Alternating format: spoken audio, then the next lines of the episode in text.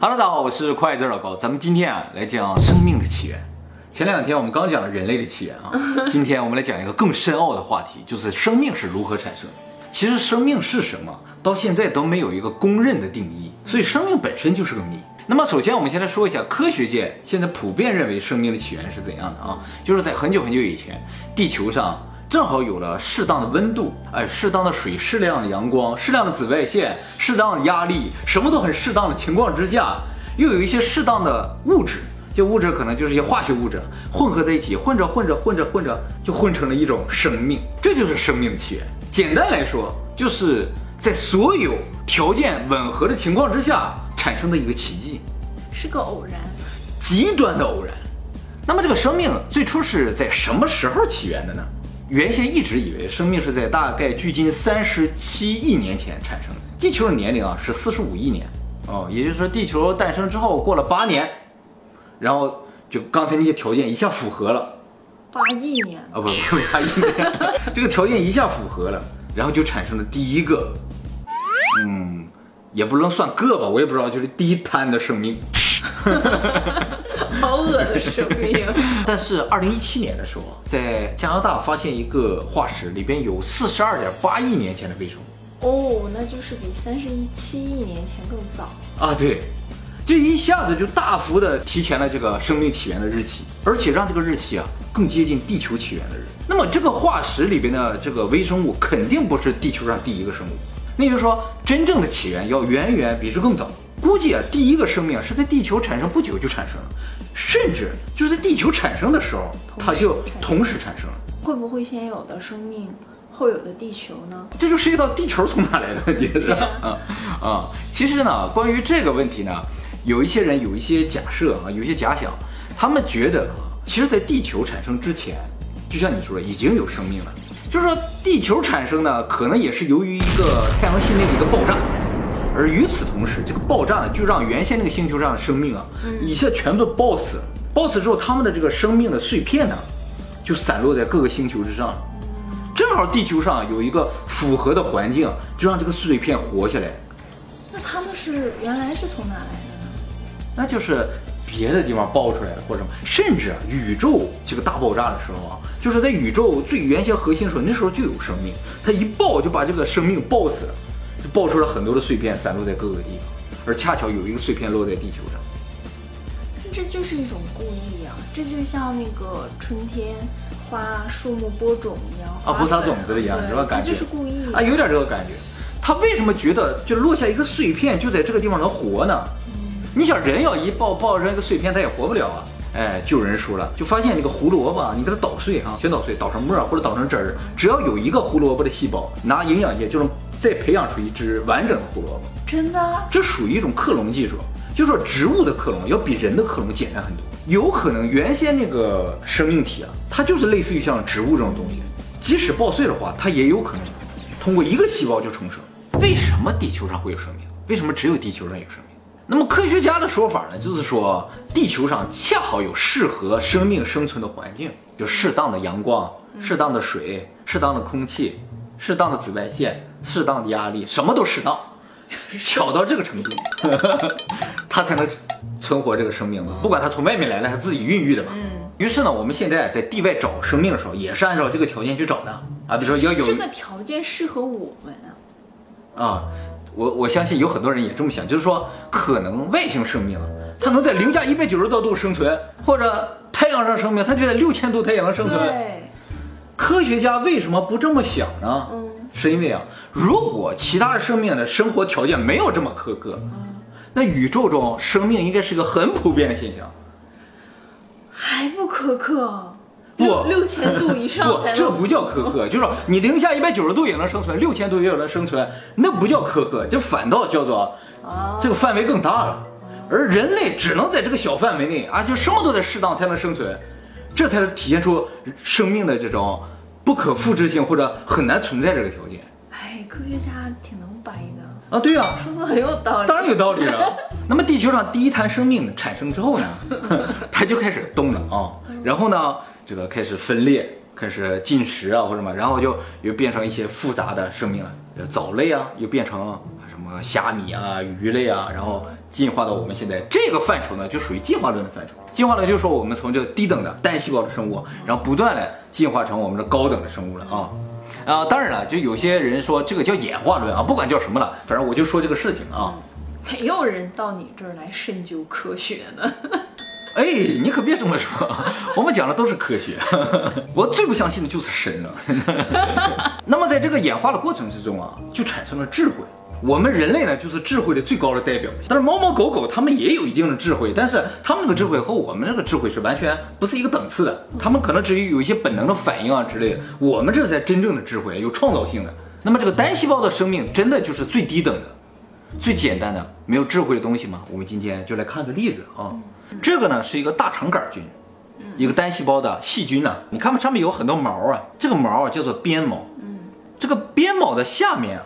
有这么一个装置，其实就是一个身体组织器官啊。这个器官啊，在高速的旋转，每分钟两万转。这个转速呢，相当于 F1 赛车的发动机的转速。最不可思议的就是这个器官是由二十五种蛋白质构成的，仅仅二十五种，你比人类做那个发动机零件少很多。哎，但是呢，却能达到同样的转速，呃，一个多余的零件都没有。而且这个东西的能量转换功率啊，达到百分之百。这个就是秒杀人类所有的机械。它上面你看这两个黄色的部分，看见没有？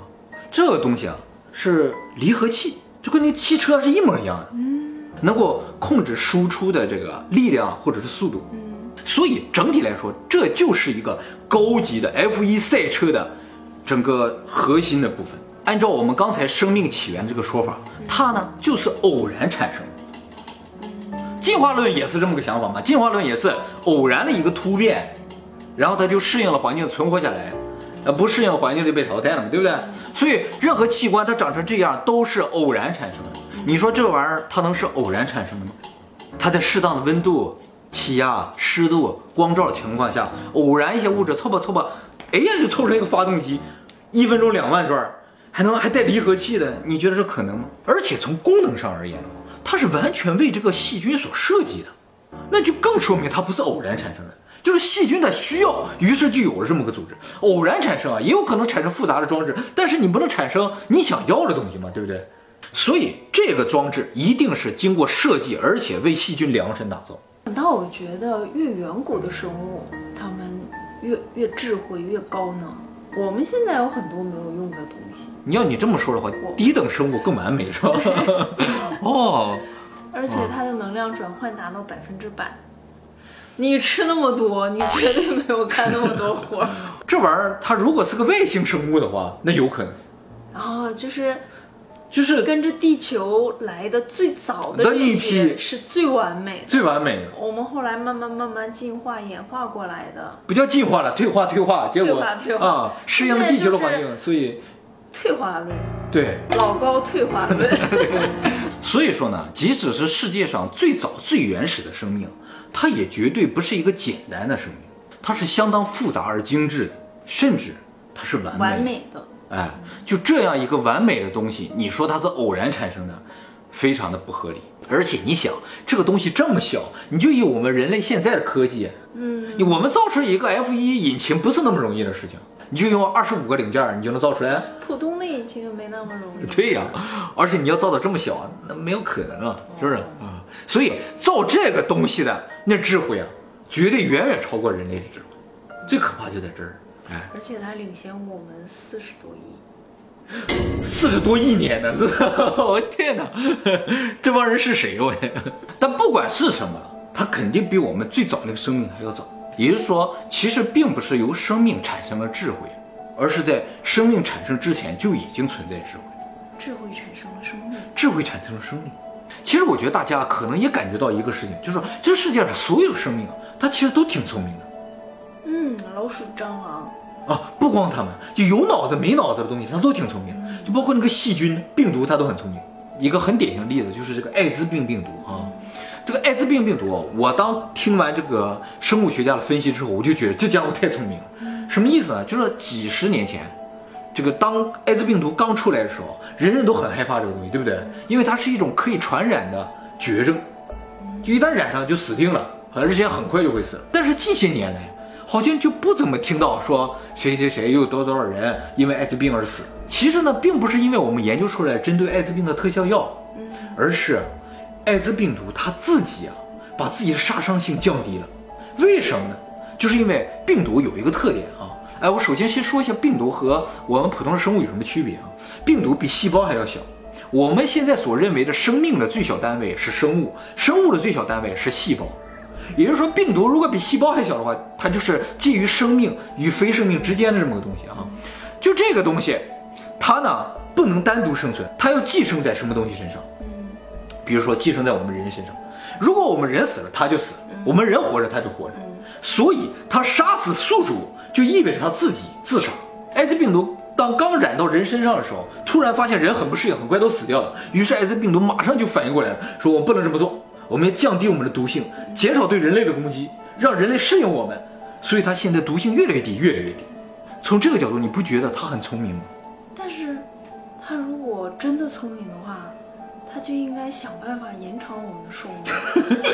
这绝对是有可能的，我跟你讲，就是说，如果病毒它想活得更长，它就应该不断的改善我们身体的环境，让我们活得更长。它的存活意识，它的求生力要非常强的这种病毒才行。它想活一千年，我们帮它，这种感觉啊啊！所以大家看那些丧尸片里边说，哇，一个丧尸病毒造成全球人类毁灭，那是不可能存在的。啊，这只是电影，那丧尸病毒它自己也想活呀，它不可能消灭所有人这个宿主的啊，嗯，所以最后总会留那么一两个。哎，对，好，就好像他们没啥事儿似的，是吧？啊，你说的是威尔史密斯。对。那么进化论呢？为什么近些年来不断的出现这种否定了它一些声音？就是因为啊，就近些年来研究到微生物了。原先啊，这个设备也好，周围的环境也好啊，资金也好不到位，所以对微生物的研究是非常不到位的。但近些年来，对微生物的研究快速的发展，结果人们发现微生物的世界和我们想象的是完全不一样的。这个事情就特别像我们前两天说那个量子力学，物理世界也是这样的。原先在没有研究到量子这个单位的时候，就觉得一切都符合爱因斯坦的相对论，它所有的规律公式都符合。结果一到量子世界，什么都不符合。所以微观世界的研究呢，在不断的颠覆我们的知识。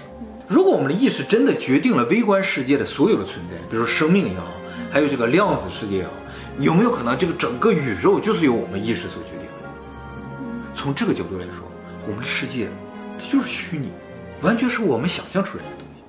每个人想的都一样，可能是集大家的力量想出来的东西。那就回到另一个根本的问题上了：意识是怎么起源的？意识是什么？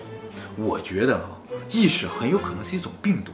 也就是说，我们的思想是一个生命体，就是这个思想这个东西呢是介于生命与非生命之间的这么一个东西。它诞生了之后呢，它觉得它需要一个载体，于是呢，他就创造了最初的生命，以它为载体，与它共生存。我们人类的意识就和我们共生存，我们死了，意识也就没了。哎，这跟病毒的特性都是完全一模一样的，寄生关系。我们死了，可能意识还有呗。嗯，如果真的意识诞生于生命之前的话，那它就能单独存在。也就是说，我们即使不在了，意识仍然还会存在。只是，你想用意识去意识意识的存在的话，可能办不到。当然，说到这儿，就有些观众可能会想问一个根本的问题，就是说我最开始说了，普遍科学家认为生命的起源是一个非常偶然的奇迹般的事情。